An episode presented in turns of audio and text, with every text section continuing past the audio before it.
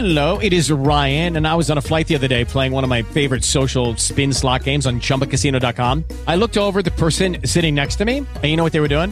They were also playing Chumba Casino. Coincidence? I think not. Everybody's loving having fun with it. Chumba Casino is home to hundreds of casino style games that you can play for free anytime, anywhere, even at 30,000 feet. So sign up now at chumbacasino.com to claim your free welcome bonus. That's chumbacasino.com and live the Chumba life. No purchase necessary. VGW Group. Void were prohibited by law. See terms and conditions. 18 plus. Blog Talk Radio.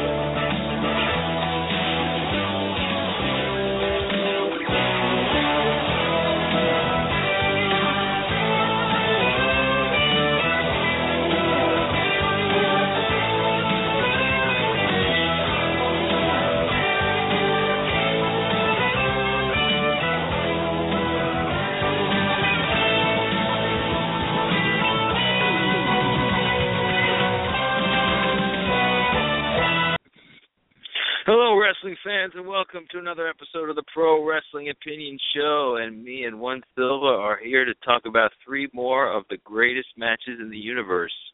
And I am joined, as always, by One Silva. What's up, man? Hey, happy Valentine's Day, Logan. Happy Valentine's Day, wrestling fans, as we talk about three of the greatest matches of all time with some of the greatest workers of all time. Man, we should have talked about the Valentine uh, Piper match today. Anyway, but uh, well, we we covered that on the very covered it. on the very first episode. We covered that match. Yeah, I know. All right, so uh, yes, uh, let's run down these matches, man. Go ahead. All right, from September 1st, 1986, in the NWA Florida territory, the Nature Boy Ric Flair defends his NWA World Championship against the Rookie of the Year for 1986 and the and the Southern Heavyweight Champion at the time, the Total Package Lex Luger. Then we go to December 28th, 1990, World Wrestling Federation, Madison Square Garden, a match that I attended. Mr. Perfect defending the Intercontinental Championship against Rowdy Roddy Piper. And in the finale, a match that occurred just uh, six weeks ago from the Tokyo Dome, Wrestle Kingdom number 9, January 4th, 2015. The greatest worker of the last 20 years, my man, Hiroshi Tanahashi, defending the IWGP World Heavyweight Championship against Kazuchika Okada. Yes, yes, with uh, the the legendary Jim Ross commentating that match. So Let me Great. tell you something. Ross and Striker make a great team. they do. Now, I don't I don't watch the current product, but it's my understanding. Dave Meltzer said that they had never announced together before. Wow, fucking the guy misses the boat on everything, stupid motherfucker. yeah, they they would have been a good team for Raw for sure. Um, but anyway, uh, to this '86 match because uh, I remember Lex Luger, uh, you know, coming out of those Apter magazines. I'd see his uh, him flexing there, and they they loved him on those magazines, and they basically made him a star. Let me tell you something. Lex Luger owes Bill Apter probably five six million dollars because his rookie year in 1980 from November of 1985 till he signed with Crockett in January 87, the Apter mags kept featuring him as the next Hulk Hogan, the, the, the next big thing, the next big superstar.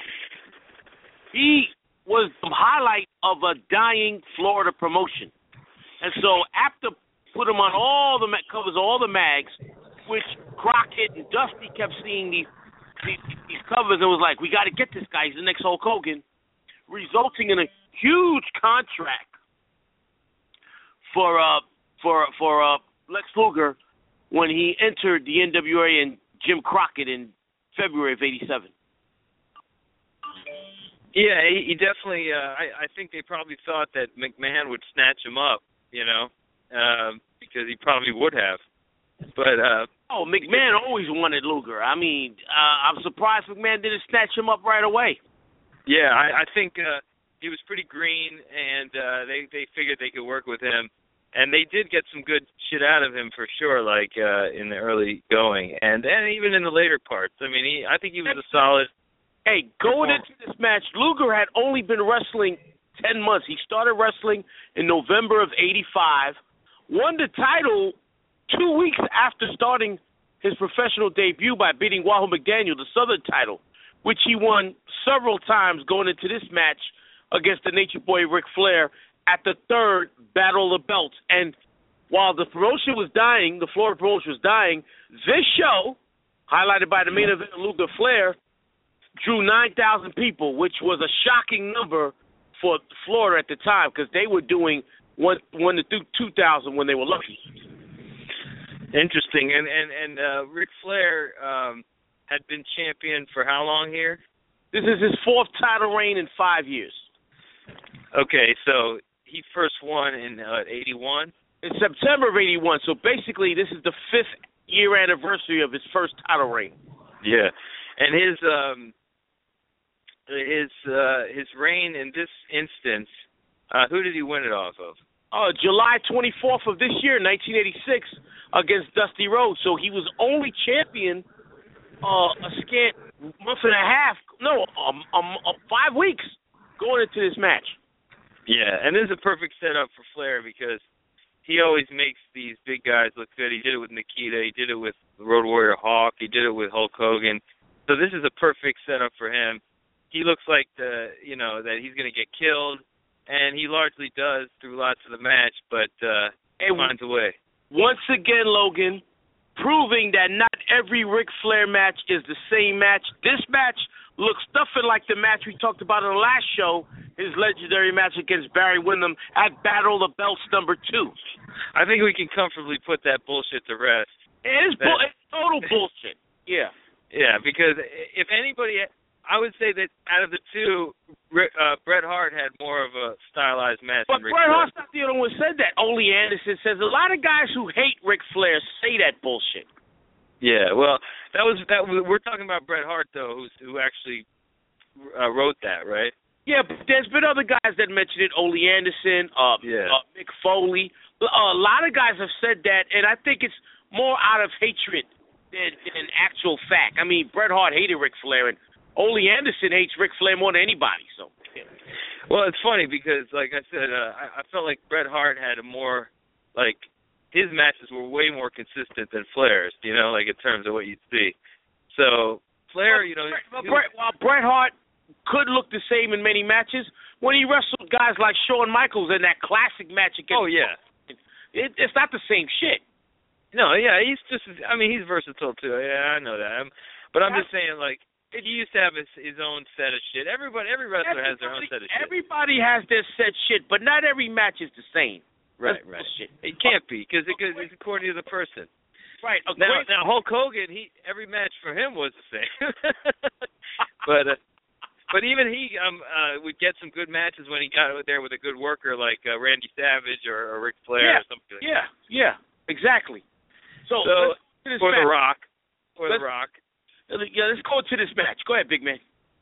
So let's talk about it. Yeah, so he gets in there. Uh, he's he's uh, instantly, you know, um, just eh, overwhelmed by the power of Luger, who comes in looking like a fucking shithouse. I mean, he's huge. Let me tell you something. At this point in time, probably the greatest physique in the history of the sport.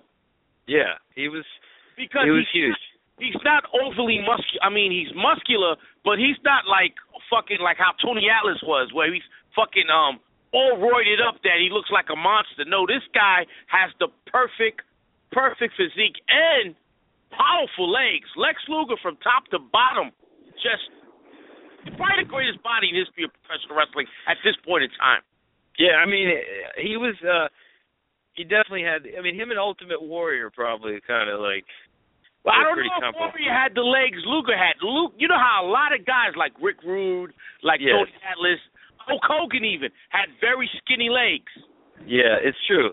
Yeah, he was a, definitely a well proportioned uh, guy, and uh, Proportion from head to toe, six foot five and two hundred and seventy five pounds of solid muscle, not overly muscular, but perfectly built. If you would have built a fucking uh, a prototype of a of a of, of a, a wharf machine, a, a, a fighter, this would be the guy.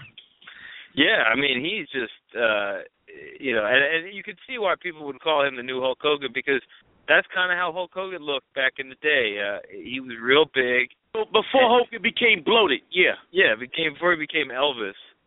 Uh, he uh, he, he and got all fat. He was he was definitely a cut like you know motherfucker. I just remember looking at those old 1980 whatever Yeah, yeah. WWF. You know who else is comparable is Kerry Von Erich before he lost his leg. Yeah, absolutely. So we got uh these this match. Now this match basically like it starts off with uh Ric Flair like just getting dazzled by uh Luger's power. He does, Luger doesn't even sell the chops. Uh he just kind of uh walks Flair down and everything he tries to do, slams him down, throws him, press slams him. I mean, it's just like a um a, a power display. I think he press slams him like two times in the Yeah, beginning. but, but then Flair turns it around by going to Luger's leg, by you know cutting him off at the leg. yes. He wins the first fall, and it's rare. Usually Flair never wins with the figure four. He wins with the figure four the first fall. He does by by now. Does he do it by um by uh submission or is it by a pin? Because I couldn't tell. Say it again. Was it by submission or by pin? Oh, he holds the ropes, right? And and forget let's not forget Gordon Solie was phenomenal in this match. The legendary Gordon Solie. He's like, mm, and uh, Ric Flair's got him in a figure four, and he's using the ropes for leverage, and Luger gets pinned one, two, three. Luger had to get pinned because if he didn't get pinned, he could have been carried out on a stretcher. Yeah, I mean, because he said he got pinned, but then he said if he didn't give up, he would be carried out on a stretcher. So I was wondering which one happened. But but I think his his uh his announcing was you know basically he's the Howard Cosell of wrestling at that time for Solie just but yes, he is the Howard Cosell of wrestling. And if you notice, Logan, and we'll be talking about this later on, Jim Ross's style, you could tell he grew up listening to Gordon Solie. And and yes and I forgot, in the 1970s, Jim Ross was a ring announcer in Florida while Gordon Solie was was the lead announcer.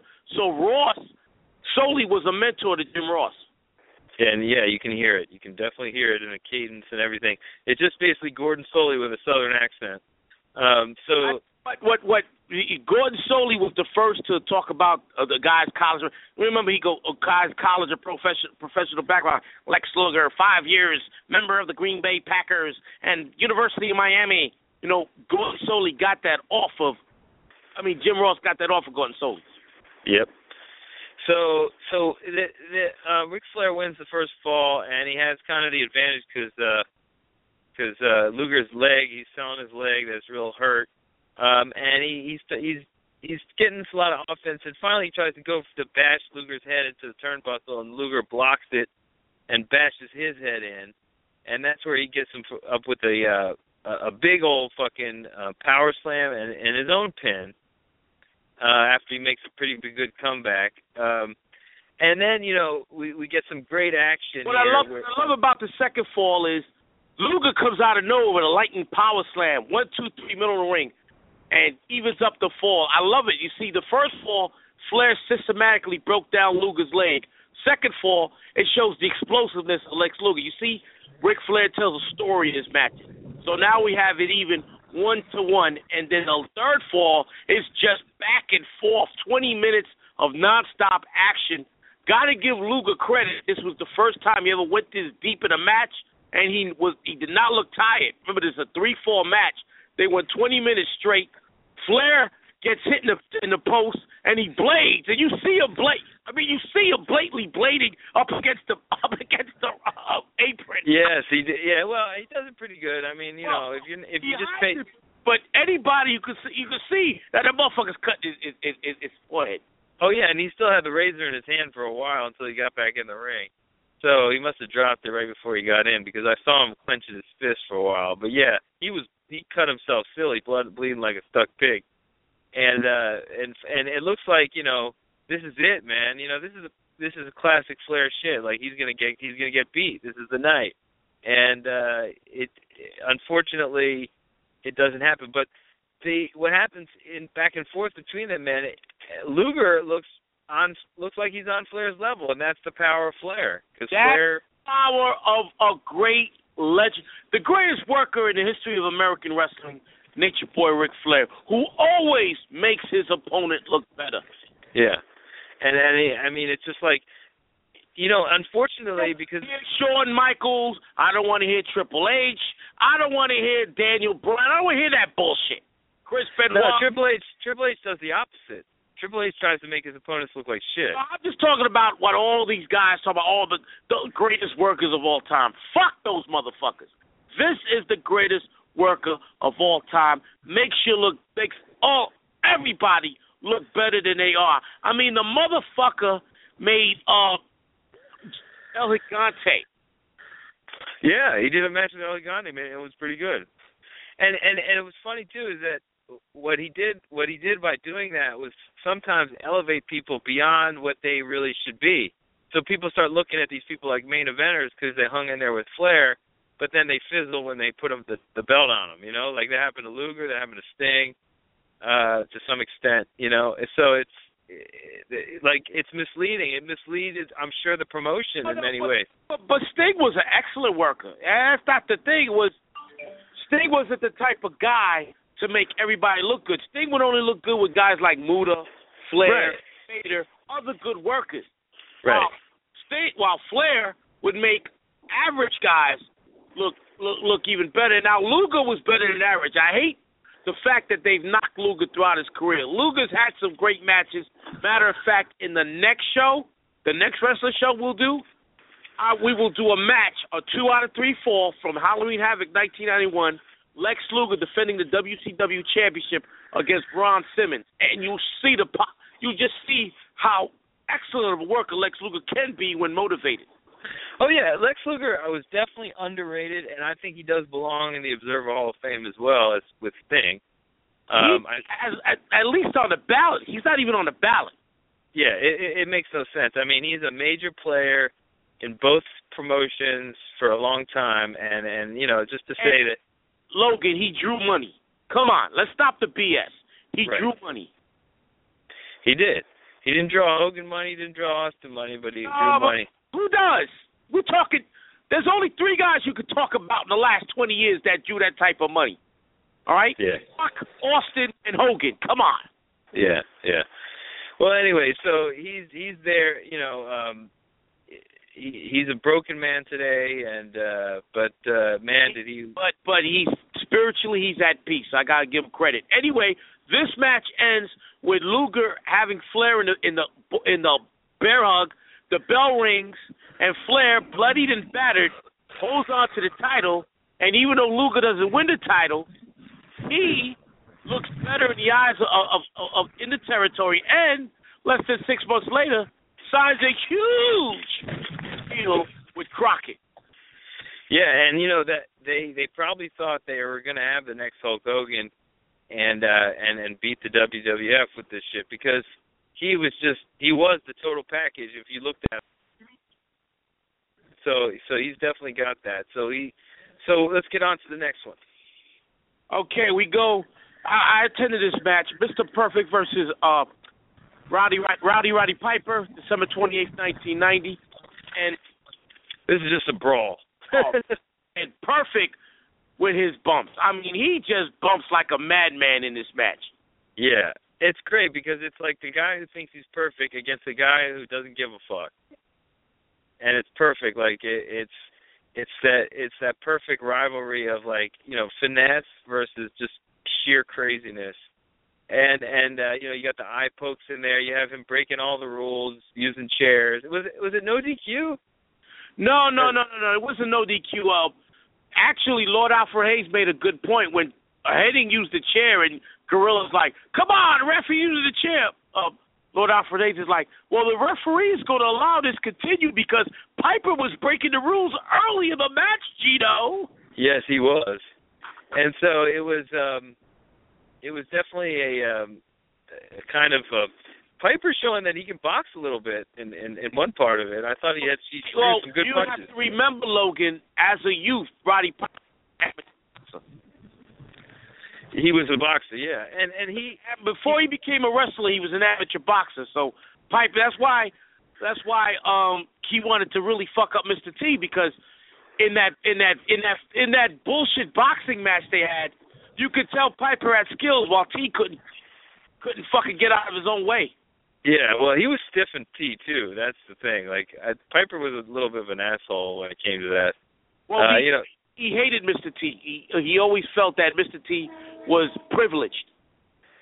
you know, it's like right, but I mean, it's like it's Mr. T. He's an actor, man. It's like, what do you want from the guy, you know? But uh he's not a wrestler, you know. But um, but anyway, so Piper uh and and perfect. I mean, just back and forth, man. Like I, I you know this this is just it's it's hard to go at how this match unfolds. You know, it's basically just a fucking brawl. First is has the upper hand, and then uh, perfect is uh, fucking laying it into him, and uh, then it just kind of runs out of time.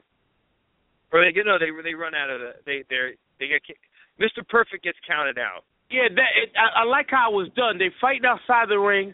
Then uh, Mr. Perfect goes up to the top rope.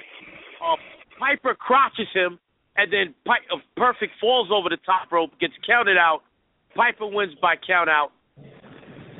I, I mean, you know, between 1989 and 1992, Piper had had his working shoes on. Had some tremendous matches with Rick Rude, with Mr. Perfect, with Ted DiBiase, and with Bret Hart. That WrestleMania match that we'll be talking later on th- this year. That was a great match, face versus face. Oh, he was easily the the the, the top face after Hogan uh, at that time. Yes, he was. He was the number two face after Hogan. And and the funny thing is, is like he also was like a awesome heel, and I I always thought he was a better heel than a face, but Like Muhammad Ali, a better heel than a face. but he was a great baby face when he finally when he turned on like Adrian Adonis and You want to see, and you know, anybody that has access to YouTube, type in Roddy Piper, Mid Atlantic, 1983. 1983, Roddy Piper was our, one of the greatest baby faces of all time because he was his brawling self. He did great promos. He was a phenomenal baby face in 1983. That was the peak of Piper in his feud with Greg Valentine. What a great, one of the greatest baby faces of all time. yeah, absolutely. And uh no, he, he also had some matches with Flair right before he went to Oh, my, you know what, Logan? God damn, you just mentioned another. He had great matches from '89 to '92, and I forgot to throw Flair in with Rude, Perfect, DiBiase, Flair, and Bret Hart. Yeah, man, it was just, and they were they were crazy matches, each one of them. So yeah, he he was like the fucking original hardcore wrestler for sure. Um, you know, he would have been right at home at ECW, you know. And uh I don't know if he ever made an appearance on that uh, promotion, did he? If they had a Roddy Piper, ECW would still be in business because he would have. oh my God, they they had nobody with that type of ability E And, and his promo was just out of this world. I mean, it's up there with Flair. Oh know, no, for sure. Piper Piper's up there with Michael Hayes, Dusty Rhodes, Ric Flair, The Rock, Stone Cold. He's up there when it comes to greatest promos of all time. Absolutely. So, um, uh, Mr. Perfect, uh, he would go on to win.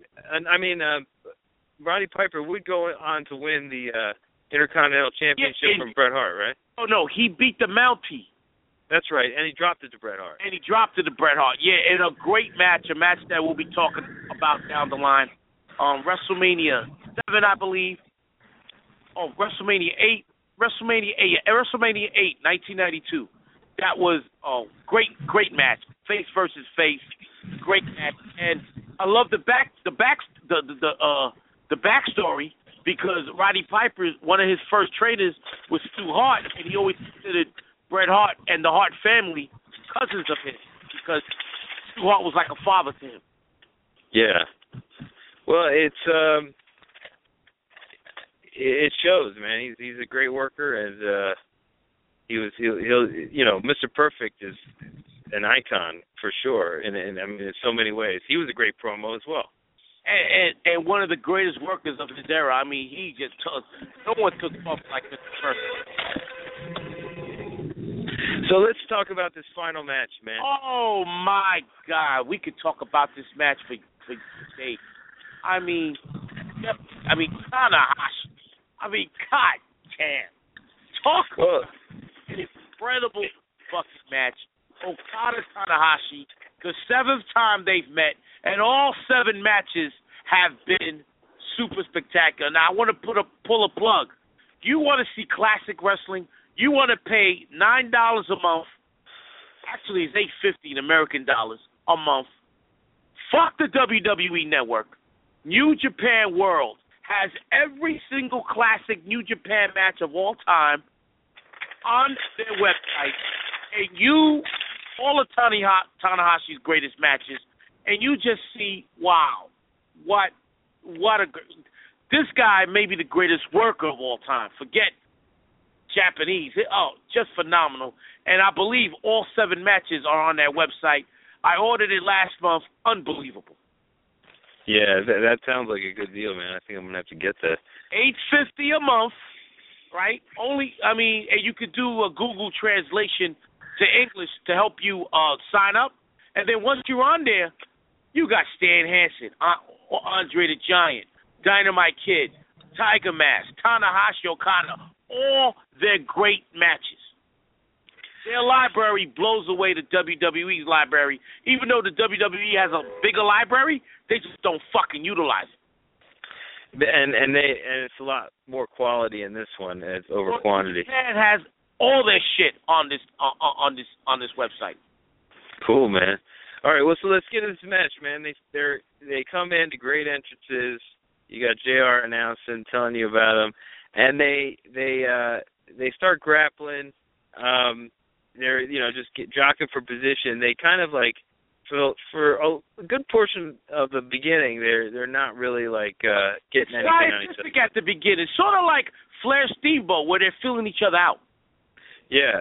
So at one point, Tanahashi goes up to the uh, turnbuckle and gets kicked off, Oh, or, or, or Euro or Euro uppercut.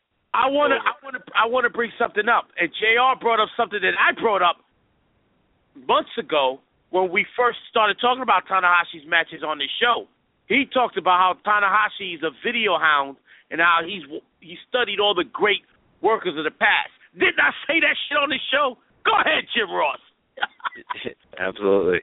And he's he you can tell he's an amalgam of all of them. And so he comes he gets out on the floor and they uh he gets he gets uh hit over the guard like kicked over the guardrail and then gets the hangman DDT onto the floor, man. Randy Orton style uh from from Okada. Uh then they go to the ramp and uh there he I think he goes for a tombstone uh, Okada goes for a tombstone, it gets blocked and then um uh, some something happens, and then uh, basically uh, Tanahashi runs at uh, Okada, and he gets fucking AA'd right on the ramp, man. Oh, Fucking- oh, yes, I love the ramp action. Oh. Yeah. And Jim Ross and Striker make a good point. Like, oh, but gotta get him in the ring. You can't win the match out there. well, Tanahashi does. He's the champ, so they can get counted out, but he doesn't want to win like that, obviously. oh, but no, but they also supposed to talk about Okada. Okada's got to right. get. That's right. Okada got to get him in there, but they have 20 there, so it's it's all right. So they they get him back in, and uh, they they now the, the rest of this match. I mean, it's so back and forth. It's hard to even talk Oh, about. I mean, Hey, and what I love, Jim Ross sets the table up. How the fuck? uh, Jim Ross is greatest wrestling announcer of all time. He kept mentioning, "Are we going to see the greatest drop kick in the history of professional wrestling?" Ladies and and we did. you wait, you, you cannot believe his drop kick. And when Okada delivers, goddamn, he makes Ross look like a cheat. Yeah, first he does that Daniel Bryan drop kick, awesome, and then he does the, you know that double double foot drop kick, and then he does the crazy one from like standing the only position. drop kick on that level was Brad Armstrong. if you ever see Brad Armstrong's drop kick, that's the closest you'll ever see to Okada's drop kick.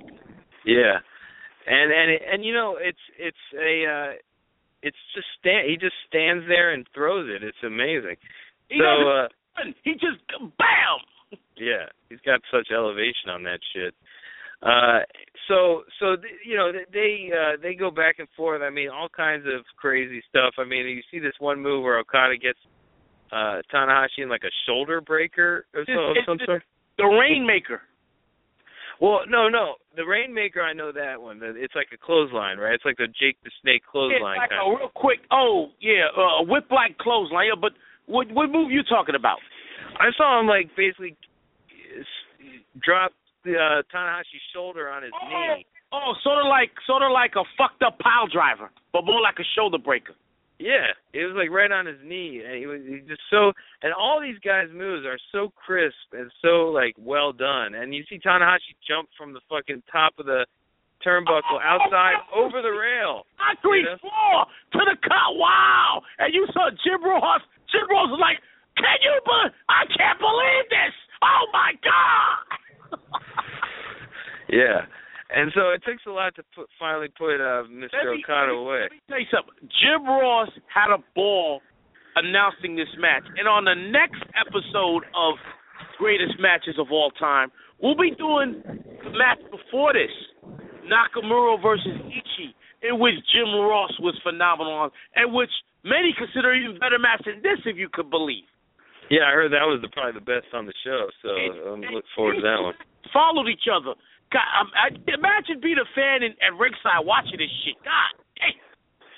And people should know that AJ now is the title holder. He beat Tanahashi, so I, yeah, I gotta I gotta watch that match on New Japan World and see how good it was. But AJ Styles is gonna be back on the Hall of Fame ballot this year, and he and he um I think he finished runner up to Nakamura last year for Wrestler of the Year. So AJ Styles making that money in New Japan. But anyway, back to this match. The finale of the match. Tanahashi lands one superfly splash after another, and he does it at fucking difficult angles. right. He turns in the air. Only And, other uh, guy I saw do that was Jimmy Snuka. Yep. So he's he's got that guy in him, just like he has Ric Flair and Shawn Michaels. Like I've said many times, and Jim Ross supported that today uh, during that match. Tanahashi is a hybrid of Jimmy Snuka, Shawn Michaels, Ric Flair, and Bret Hart. Yeah. And and and it's just uh, the yeah excellence of execution, and and and he also you know puts over his opponents, makes them all look great, and uh he definitely now Okada's no slouch either. Okada is a fucking great O- fucking O- prospect. O- Okada, he's not as good as Tanahashi, but he's No. on his level. Yeah, man. He hung with them, and uh he will be the future of New Japan. There's Oh, no question about it. Oh, and I love another great comparison Jim Ross did because I think uh, Okada's only 26, 27 years old. He goes, not since a young Terry Gordy as a young guy. Headlock. Like I was like, wow, this Jim Ross is just throwing all these shits out of his ass. yeah, he did a great job, man. But anyway, Remind me of Flair Steamboat, Briscoe versus Briscoe versus uh, uh, a Funk. I was like, look at this. absolutely, yeah. Well, the rivalries. He was talking about the different rivalries. How many times we talked about in this match? I mean, on the show, Tanahashi Okada is on the Jack Briscoe Dory Funk, Ricky Steamboat versus Ric Flair, and Tiger Mask versus Dynamite Kid, and Kobashi Misawa and Misawa Kawada type rivalry. Legendary on that type of level. Indeed, indeed. But listen, man, we're about to get off the air. Even brought up Rock Austin. Oh, definitely Rock Austin too, man. But we're we're about to they're about to cut us off here, so I just want to say thanks for listening, and we'll be back with three more matches, man, including uh the uh Ishii. Uh, what's the other guy? Ishii Nakamura, Bret Hart versus Roddy Piper, and another Flair match. Good night, everybody. Good night, everybody. Thanks for listening.